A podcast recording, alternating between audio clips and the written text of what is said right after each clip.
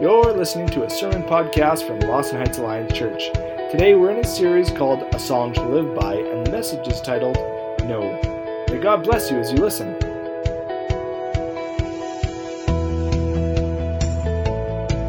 Though our kids are, our oldest kids are 30 years old now, we, we remember what it was like being parents, just like it was yesterday for the first time. And, uh, and it doesn't seem that long ago, but there was a lot to know about being a parent, wasn't there? There was a lot to know about kids, and we felt ill prepared. But lo, we, got, we got books on the topic back then, like What to Expect When You're Expecting. You remember that one? I came out, I think, new when we were parents. Uh, now it's probably into its 30,000th edition or something. Uh, there's also the second edition, What to Expect the First Year. And then the third edition, What to Expect the Second Year. And there are others in there as well, and they just continue because they make money, so why not, right? But hey, we didn't have YouTube back then to turn to for help. We didn't have social media to consult with a, with a face group group, uh, Facebook group. Uh, we didn't uh, have all those other things. There was a lot to know about raising kids, and most of us learned it from our parents and our grandparents. And there was even fewer books for them. And there's few books on grandparenting today. There's some. I encourage you to go to Parables or Kennedy's Parable Books one day and find some books on grandparenting there. We do have some in our church library too. But although I guess parenting is, is probably the, the preparation for grandparenting, isn't it? Books contain a lot of knowledge for us, but there's nothing like real experience. But there's also some ancient wisdom in the form of a song that explains something that you and I should know before becoming parents and grandparents and being a part of this parenting journey. A song that we can sing to help prepare us for anything that happens in the parenting world.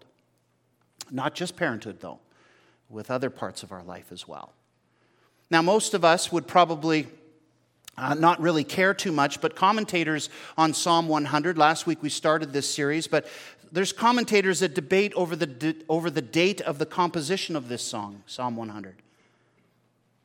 But you're thinking, well, how does that matter, Mike? Well, I'm glad you asked. We're going to look into that today. If you remember last week, I explained that the Jews eventually compiled the Psalms into five sections or, or books, each of which contains a special certain theme.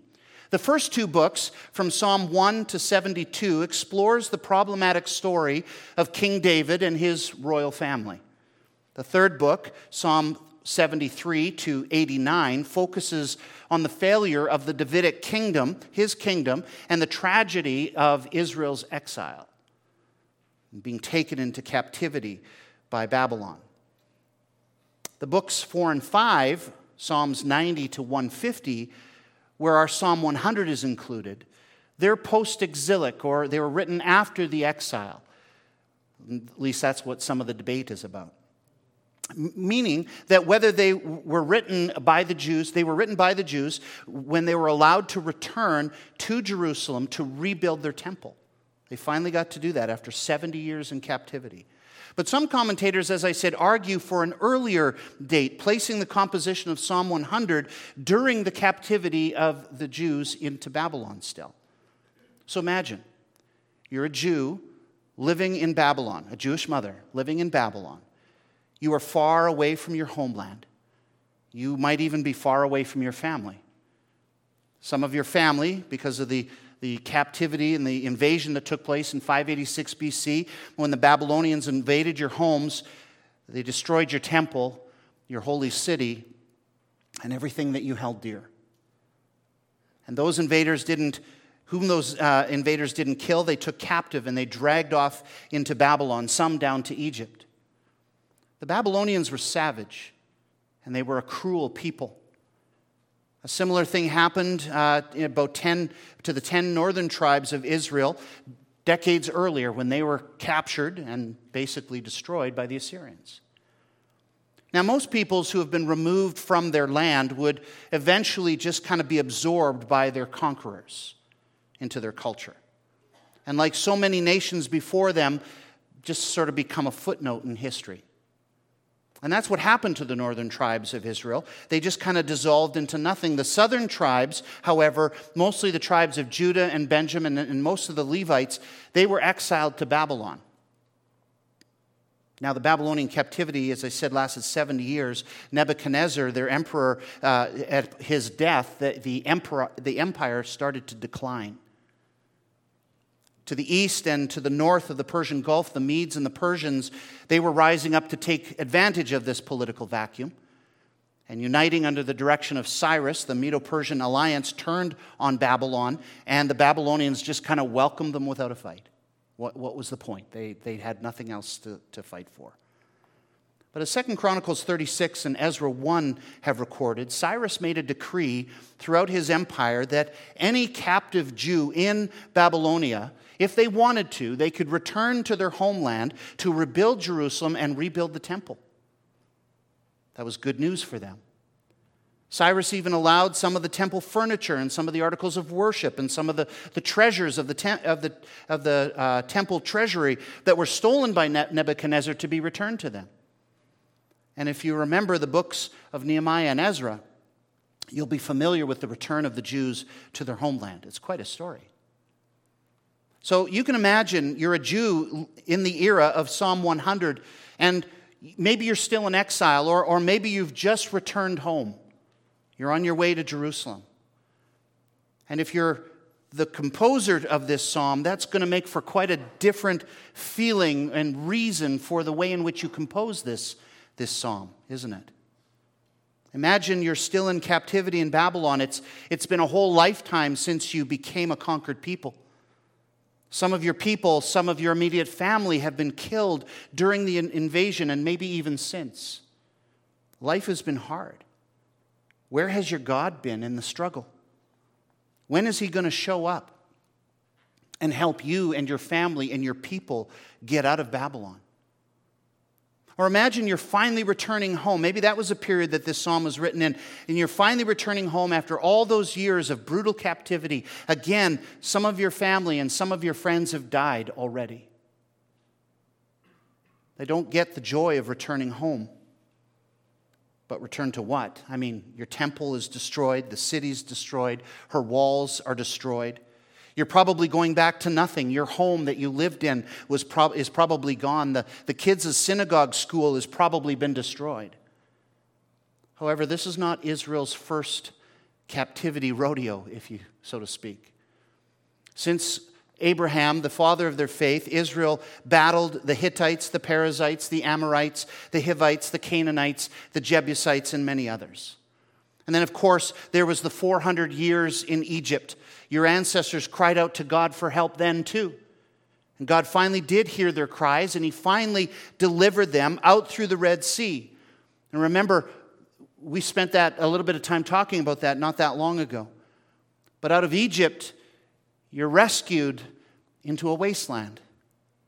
And you spend about 40 years there, just wandering. Generations later, during the period of the judges, Israel was opposed by the Moabites, the Ammonites, the Amalekites, the Philistines. And then, after that time, until the time of their beloved King David, there were those who constantly fought against Israel, mostly the Philistines. That was their biggest challenge. You ever wondered how Israel could have maintained itself, its, its national identity and its hope and its sense of security, even its relationship with God through all of that, all those eras of war and captivity? How did they parent in those kinds of times? What was it like to be a mom in captivity? Well, Israel didn't do too well. And the stark truth was, most of the time, whenever Israel was in captivity, it was because she had been unfaithful to the Lord their God. If you turn to Second Chronicles chapter 36, verses 13 to 21, Second Chronicles 36 explains the background of Psalm 100. This is sort of what's in behind the mood of this psalm. It says there in verse 13 to 31, Zedekiah, the, that is the 20th and, and the last king of Judah before their captivity, it says Zedekiah did evil in the eyes of the Lord his God, and he did not humble himself before Jeremiah the prophet of God, who spoke the word of the Lord. He became stiff necked and hard hearted and would not turn to the Lord, the God of Israel. Furthermore, all the leaders of the priests and the people became more and more unfaithful, following all the detestable practices of the nations and defiling the temple of the Lord, which he had consecrated in, in Jerusalem. The Lord, the God of their ancestors, sent word to them through his messengers again and again because he had pity on his people and on his dwelling place. But they mocked God's messengers, despised his words, and scoffed at his prophets until the wrath of the Lord was aroused against his people, and there was no remedy. He brought up against them the king of the Babylonians. God gave them into the hands of Nebuchadnezzar. He carried to Babylon all the articles of the temple of God, both large and small, and the treasures of the Lord's temple, and the treasures of the king and his officials. They set fire to God's temple and broke down the wall of Jerusalem. They burned all the places, the palaces, and, the, and destroyed everything of value there. He carried into exile to Babylon the remnant who had escaped from the sword, and they became servants to him, that is Nebuchadnezzar, and his successors until the kingdom of Persia came to power. So, in the time of Psalm 100, whether the psalm was composed during or after the exile, the Jews had been in captivity in Babylon because they and their leaders had forsaken the Lord. And it wasn't until they cried out to the Lord and repented and, and promised to be faithful that the Lord, like back in Egypt, delivered them and, and provided them a, way out of the hands of their enemies. And God prophesies about that here, about Persia and King Cyrus. So when we read this psalm, it, it, it starts out with a shout. Psalm 100, verse 1 and 2 Shout for joy to the Lord, all the earth. Worship the Lord with gladness. Come before him with, song, with joyful songs. And you'd shout for joy too as you watched the Lord deliver you and your family and your people and return them back to their homeland. But then it emphasizes that what Israel had forgotten. Verse 3 Know that the Lord is God. It is He who made us, and we are His. We are His people, the sheep of His pasture. Our point, first point for today is this don't ever forget the Lord really is God. Don't ever forget that the Lord really is God. Verse 3, first part. Know that the Lord is God. Remember that Psalm 100 starts with a call for the whole world to join together in the worship of God, the God who is God over all the earth. We're not just talking about Israel, we're talking about the whole world recognizing the Lord as the Most High God. No other gods can compare with him. And, and believe me, there were lots of gods of the nations, in, even in Babylon. See, before their captivity and during it, God's people, from the king all the way down to the common folk, had forgotten that the Lord was God Most High. Second Chronicles 36, 13 to 14, let's reread it. Zedekiah did evil in the eyes of the Lord his God and did not humble himself before Jeremiah the prophet, who spoke the word of the Lord. He became stiff necked and hardened his heart and would not turn to the Lord, the God of Israel. Furthermore, all the leaders of the priests and the, and the people became more and more unfaithful, following all the detestable practices of the nations and defiling the temple of the Lord, which he had consecrated in Jerusalem. Notice that all, notice that that evil that was there in this 21 year old king was there because he did not humble himself before the Lord. That was the evil that the king had done. He refused to humble himself before the Lord and listen to the Lord. He would not listen to the word of the Lord when it came to him, when he heard it. And he became stiff necked and unleadable. That phrase, stiff necked, is an agricultural and livestock reference. Back in the day, a farmer would hitch an ox or a donkey to a plow, and with one hand, he would hold the reins of the animal. And then with the other hand, trying to guide the animal, he would hit the animal. It has a long stick with a spike on it called a goad. And he would hit the animal in the direction he wanted it to go. So, pulling the reins, he'd hit the animal if it wouldn't go willingly. It was a beast of burden, and oftentimes they were stiff necked. They just kept going forward. It wasn't until that goad was enforced that that animal would go and turn its neck to the direction the farmer wanted it to go. The spike reminded the animal who was boss. It reminded the animal to stay humble and submitted to the master. What do you know about God? The scripture says, verse 3 know that the Lord is God. What do you know about God? Is the Lord your God? Unquestionably. In other words, who's in charge of your life? If you're a mom, you might be saying, My kids seem like they are right now. But who's in charge? Are you humble before the Lord? Are you listening to the voice of the Lord when you hear his word? What will you do with what you hear God saying to you today through this word? I would venture to say that a number of people will probably leave here and will have forgotten everything that was said in this word when, once they leave the parking lot. If the Lord is God, is He your most high? Is He your first priority? Is listening to Him really important to you? Second Chronicles 36 14. Furthermore, all the leaders of the priests and the people became more and more unfaithful. Please appreciate that unfaithfulness doesn't happen overnight, it's a gradual thing. It happens in us gradually by persistent, let's use the phrase here, stiff neckedness. It happens over time as we harden our hearts to what the Lord wants for us and we refuse to listen.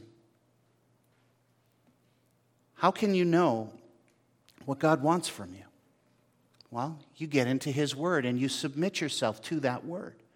You listen to His voice. You can know if there's a problem in your knowing if you resist spending time with Him or if you find other reasons for doing other things before Him. If you try to avoid times of knowing Him in the Word, if you get too busy, if you, if you get too tired, are those reasons enough? And that's when we turn to alternatives to God. And more and more, we want to worship what the people of this world want us to. When we fail to stay humble, and again, I'm not just talking moms, it says all the people here when we fail to stay humble and know that the Lord alone is God, then in time the people of the world will suck us into their detestable practices. We, we just have to read the Old Testament to see that that was a repeatable theme throughout the Old Testament. See, when Israel forgot that the Lord was God, they avoided him too. From the king all the way down to mums and dads and kids. And that's why the psalmist, who lived through the exile into Babylon, speaking from experience, says to his nation and to the world Don't ever forget that the Lord is God, or there will be consequences to denying him. What do you know? What do you know about God? What do you know about God that you're passing down to your kids? What do the people around you, like your family and friends, know about the God that you claim to know? By how you live. Do you see that? Do they see that you know the Lord personally and that He truly is the God over your life? As a parent, there's a lot of there's a lot you can know from books about raising kids, but the most important thing you can know about parenthood, the most important thing you, you need to know to help your kids know the Lord is that the Lord is God. And there is no other. Grandma and Grandpa, do you know that too? Do you help to reinforce that? With your kids when they come over? Do you pray that way? Do you read God's word that way? Do you encourage the parents of your grandbabies that way. But it doesn't have to be a God of judgment kind of knowledge that you pass on. For sure, it doesn't have to be a God of rules that you pass on. God's judgment is, rever- is reserved for rebels. But instead, shout for joy to the Lord, all families of the earth. Worship the Lord with gladness. Come before him with joyful songs. Know that the Lord is God.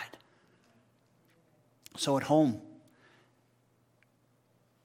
make music to the Lord. Make time to praise the Lord yourself, with your spouse, with your kids. Play Christian music at home. Pastor Tyler reinforces that every time he preaches. Play Christian music home, at home. Get a subscription to a music streaming service like Spotify. We're on Spotify. Uh, we have playlists there. You can create your own playlists. It's worth the investment because they're not making many CDs anymore. If it's a money thing, cancel another streaming service in order to fill your house with the songs of the Lord. And you can get any kind of style of music of, of praise that you want on there. The other thing is control what TV and movies and social media your kids are exposed to. Most of the content out there, even designed for kids, is intentionally designed to make them avoid God and deny His lordship over their life. Give them wholesome access to godly content and filter out all the others. Your mom and dad, you can do that. Second of all, second point for today is this. Number two, don't ever forget who you really belong to. Don't ever forget who you really belong to. Verse 3, the second part. It is He who made us. We are His. It is He who made us. We are His. These are the two grounds for our recognizing the Lord as God. First, that He made us, He's the Creator, we're the creation. And secondly, that we are His. If He made us, He owns us. It's not the other way around. The Creator supersedes the authority of the created thing. Note where the emphasis is placed here. It's the Lord God who made us, not the other way around. But there's so many people denying today how the Creator has made us and that He has any right to tell us how to live and what to do with our lives and with our bodies. Have you ever found yourself arguing with the Lord? I'm sure you have. I've, I've done it. We've all faced some circumstance or condition where we, we don't just question God's wisdom, but we can question His right to impose His will on us because we don't like what God is allowing into our lives. I've done that. Maybe it's a health situation that you're responding to. Maybe it's the loss of something or someone that you're responding to. Does God have the right to take those things out of your hands? Or to put other things in your hands that maybe you don't want? The psalmist is telling the world get your perspective right. You are not the center of the universe, Yahweh is. And He is God Most High. Cry foul, cry unfair, all you want, but don't ever forget who you really belong to. The psalmist says you belong to him. Again, not the other way around. It's a matter of humility, isn't it? It's a matter of choosing to live a humble lifestyle in subjection to the God Most High, to set your priority as Him and not yourself. When the priority is me, I'm going to want all kinds of things that the Lord doesn't want me to have. When my priority is God, He creates within me the want to do as He wills. It's a matter of humility, isn't it? And humility sets a priority. Makes you wonder if you ever start your day off right. What am I going to do today? What are my plans going to be? What are my priorities? Got to look at my calendar. My, my, my. You know, that's what the Jews got into trouble for in the first place. That's why they were in Babylon. They forgot who was their first priority. Listen to Isaiah 45, verses 9 to 13. This is a contemporary to the prophet of Jeremiah who speaks to the people of God in the midst of their captivity. He says, Woe to those who quarrel with their maker, those who are nothing but potsherds uh, among the potsherds on the ground Does the clay say to the potter, What are you making? Does, the, does your work say the, potter's, the potter has no hands? Woe to the one who says to the father, What have you begotten? Or to the mother, What have you brought to birth? This is what the Lord says, the Holy One of Israel and its Maker. Concerning things to come, do you question me about my children, or give me orders about the work of my hands? It is I who made the earth and created mankind on it. My own hand stretched out the heavens. I marshaled their starry hosts. I will raise up Cyrus, that is the king of Persia, in my righteousness, and I will make all his ways straight. He will rebuild my city and set my exiles free, but not for a price or reward, says the Lord Almighty. In other words, I'll do it. I'll change his heart. Doesn't that give a bit of perspective here about the history of a people who were prone to exile and captivity and sin. But some might say, well, I, I don't know if I like that. I don't know if I like God being the potter and me merely the clay. Isaiah says, tough. tough. He's the potter, you are the clay. Who are you to argue with him? This is an identity thing that you and I need to know, especially if you're a parent, because growing children need to understand their identity. Where do they get that from? The identity thing here is an important thing to know that it is the Lord who we belong to. As you parent, even grandparents, some of you, you need to help your kids know their identity. There are so many people out there in the world today on social media, in our entertainment, in our schools, on Disney for crying out loud, trying to tell our kids who they are. And they're not teaching our kids healthy identities. They're certainly not biblical identities. They're self centered identities, some even perverse identities. And it's important to teach your kids. Verse 3 It is the Lord who made you and you are His. And helping them learn to appreciate and love that identity. That's our role as parents and grandparents. And that means that their identity comes from their Creator, who they are and what they are. God owns that about them, not the other way around. And that's a good thing.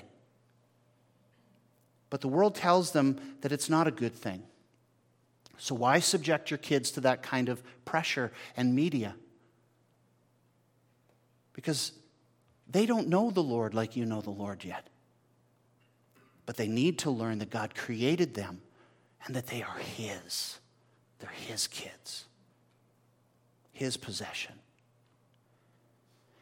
Being a kid today is a complicated thing.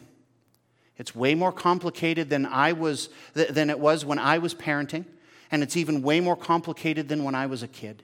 Remember kid, uh, school when you were a kid? Being a kid, it was tough, wasn't it? Even at our age, it's even worse now. It's even harder. And the best thing that you can do to help your kids navigate, grandparents, the best thing that you can do to encourage this is by helping your kids know that they are God's creation. And God took great delight in forming them and fashioning them and making them into the person that they are. And that's a good thing. And that knowing establishes in them a value and a purpose that is eternal and will create within them an ability to navigate all the complicated things and, and cross truths that are out there. So don't ever forget that the Lord really is God. Don't ever forget who you really belong to, mom and dad. Teach your kids these things. Number three, don't ever forget that He, God, really cares for us. For us. Don't ever forget that God really cares for us. Everything that I just said, well, actually, God said through the prophets and through his people, is now tempered with God's pastoral side. We like God's pastoral side, don't we? The psalmist says in verse 3, the latter part, we are his people the sheep of his pasture. We are his people, the sheep of his pasture. You do realize that sheep are pretty dumb, eh? but they're also soft and cuddly. And I think that's why God chose to make them an object lesson. Hmm. We are his people, the sheep of his pasture. Hmm. Not only do we belong to him, we need him, and he cares for us. He cares for us the psalmist brings to a logical conclusion here in verse 3 the fact that Yahweh, his faithful patience and powerful involvement with Israel, proves his lordship over all the earth, over all the other nations, and even over all the other gods of all the other nations, but it also proves his care and his love for his people. His staying faithful to his people Israel is a testament to his sovereignty and his love his unfailing love. He is faithful because he promised to be so. Even when his people, like dumb sheep out in his pasture, reject him as their God and they chase after other gods, he keeps pursuing them even after he tries to warn them time and time again, again and again, what would happen if they continued in their evil ways. Return to me, and I will love you, I will care for you, I will meet your needs, he says. But if you turn away from me, this will happen. And it will happen because I care for you. I don't want you going after other gods because I know how they will treat you. But I know how I will treat you, and I will love you, and I will preserve you and protect you even when God had to punish his people for their unfaithfulness and their idolatry. And that was a big deal. It still is. And he had to hand them over to other gods and other kings of other nations. God never gave up on them. He chose to be their God right from the beginning with Abraham. And he chose to be their creator right at the beginning with Adam. And he chose to be their shepherd. And he showed that with David, a shepherd boy. And he chose to never, ever be unfaithful to them, even when they were unfaithful to him. You know, sometimes we wander and we stray. There's a good old hymn about that. But remember, whether it's any of us, or mom and dad, or mom, or kids, your own kids wandering, God loves them and He cares for them and He will bring some hard things into their life to return them back to Himself. Because He doesn't want them being given over to foreign gods and other priorities in life. He wants to bless them and love them and nurture them. And He wants to nurture and bless you too. Do not give up on the Lord's love for you. Second Chronicles 36, remember the warning. The Lord, the God of their ancestors, sent word to them through his messengers again and again because he had pity on his people and on his dwelling place. But they mocked God's messengers. They despised his words. They scoffed at his prophets until the wrath of the Lord was aroused against his people and there was no remedy. Here's the thing if they had not forgotten that the Lord really is God, if they had not forgotten who they really belong to, if they had not forgotten that God really cares for them, God would never have been aroused to wrath against his own people. What does this 100th Psalm say to us today, though? I mean, last week, Psalm 100, verse 1 to 2. Shout for joy to the Lord, all the earth. Worship the Lord with gladness. Come before him with, with joyful songs. Yeah, we can all relate to that, right? We like that happy stuff. That's how we like to think about God, not this other stuff. But you know, all through the Old Testament, God's people liked all that happy stuff too. They liked a God who validated what they wanted in life and who looked after them and made them happy in life. And they were quite willing to worship the Lord when He told them what they wanted and gave them what they wanted. But when God told them what He wanted for them, they didn't like what, he, what they heard. So they rejected the Lord's prophets, they went after other gods, and they would tell their children to do the same. Part of the problem was that God's people depended on, the, on other people for their experience with the Lord. There were people in their history, special people who knew God personally, like Abraham and Moses and David, and of course the prophets. Both mostly, but mostly their experience with God, what they knew about God, was what they had gained collectively about Him, had learned collectively about Him. They were a people of the covenants, they were the people of God. Collectively, they shared a story with God and about God. But individually, personally, the average Jew, we don't really see in the Old Testament that they knew God like we're given an opportunity to in Christ. They depended on their priests, they depended on the temple, they depended even on their king to know God and to know what he wanted from them. And now, Psalm 100, if you'll remember, was composed to be prophetic in nature, which sung of Israel's anticipation and arrival of God's future Messiah and the hope of a new temple and the restoration of God's kingdom.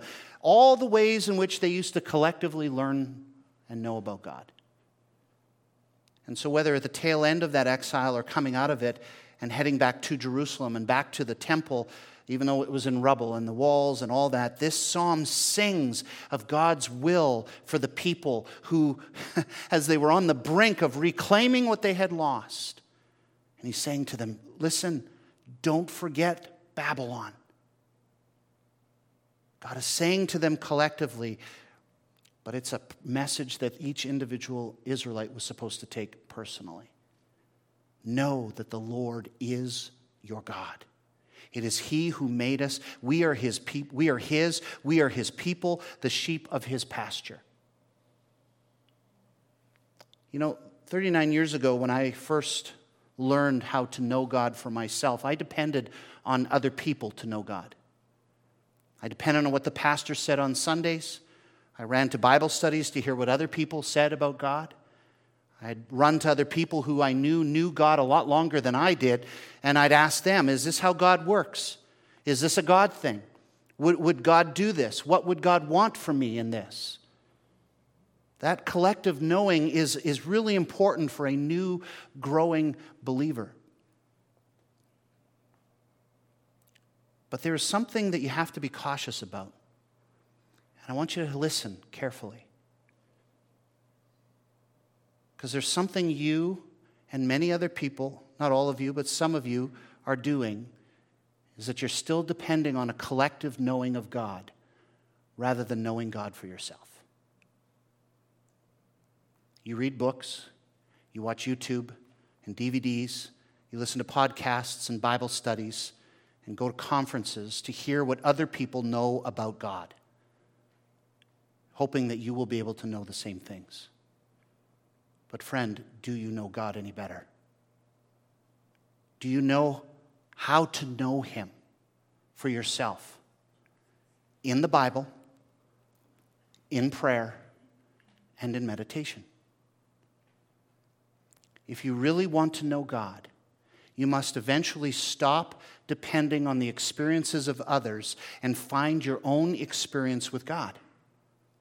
And that's what your kids need to learn too. They don't need to grow up with mom and dad's experience, although that's a good thing right at the beginning, but they need to learn how to have an experience with God, a relationship with God, a knowing of God for themselves.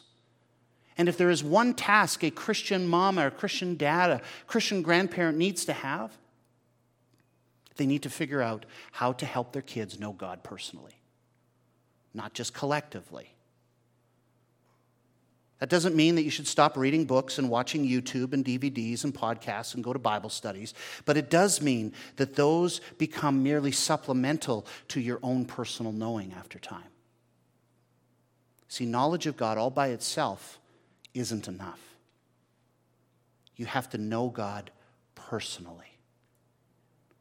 You have to get to the place in your relationship with God that you know He cares for you that you know you are His beyond a shadow of a doubt, and that you know that He is your God over all other things in life, and that He sets the priority. You have to get to the place in your relationship where you know these things. And parenthood, being mom, being a grandmother, being a, a parent altogether is all about helping your kids know that for themselves. So it's good that they know that about you at a beginning, at, the, at as early as possible. So make sure that you get to be in God's word and in prayer and in meditation to learn and know your God yourself.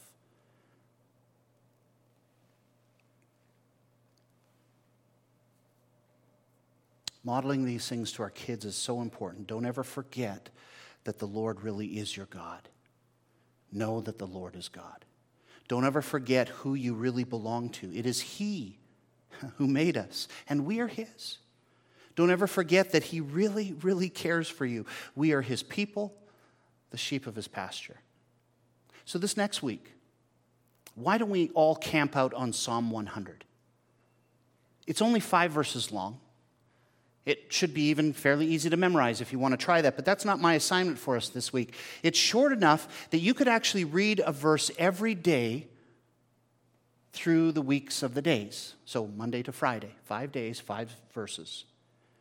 Maybe try reading the same verse, like read verse 1 Monday morning when you wake up, read verse 1 at lunch, read it again at supper, and read it again at bedtime. Read it to your kids if they still live at home. And if they're too young to get it, pray it over them. Like verse 1 Lord, I pray that eventually my child will learn how to shout for joy and find their joy in you, the Lord over all the earth. Before you read it, try something. Try praying and asking the Lord to let you know Him in new ways through this psalm. At night, take a moment to jot down a note, a note of knowing God. Maybe in a journal, maybe on a pad of paper, maybe in the margin of the Bible, or maybe on your phone. Just find a note app and write a small, short, brief note about what you learned from that verse about God, how you know Him better. And then on Sunday morning next week, before you come to church, sit down with a cup of coffee. I found out that the Lord loves coffee.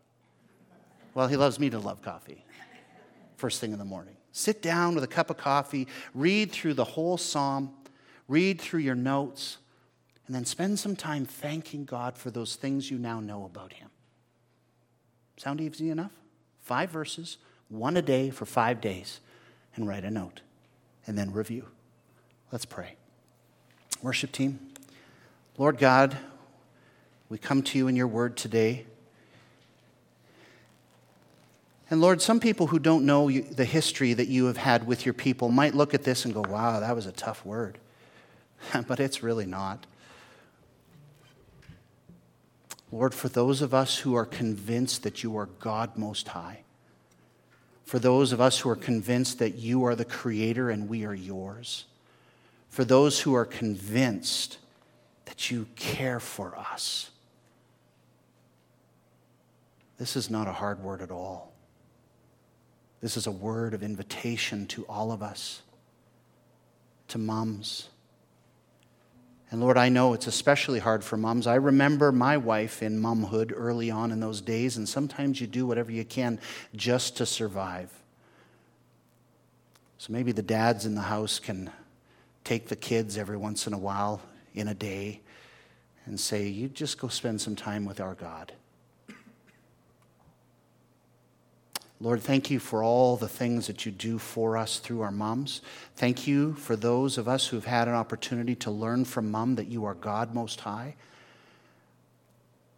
that you are Creator, and that our identity is in you.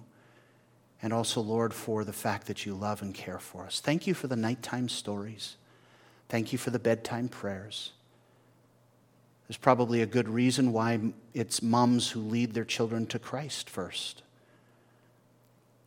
So, Lord, today we bless the mums. Help them to see this psalm as an invitation, not, not a hard thing, but a loving thing, a thing to say, don't forget the Lord. Lord, we love you. We thank you for this. We thank you for all that you do for us as a people. And we also thank you that you know us personally and intimately by your Spirit. Guide us and teach us this week in your word, we pray. In Jesus' name.